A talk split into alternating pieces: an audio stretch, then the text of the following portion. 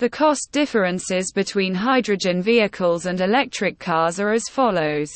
Hydrogen vehicles are more expensive than electric cars. Currently, no budget options are available for hydrogen vehicles on the market. The cost to recharge the batteries of an electric vehicle ranges from $6 to $10, depending on the battery capacity and charging stations.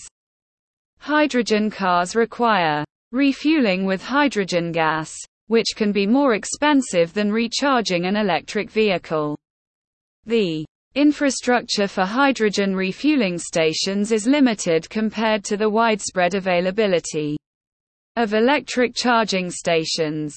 It affects the convenience and cost of such a vehicle. Electric cars are designed with a lower overall cost of ownership due to lower maintenance and operating costs.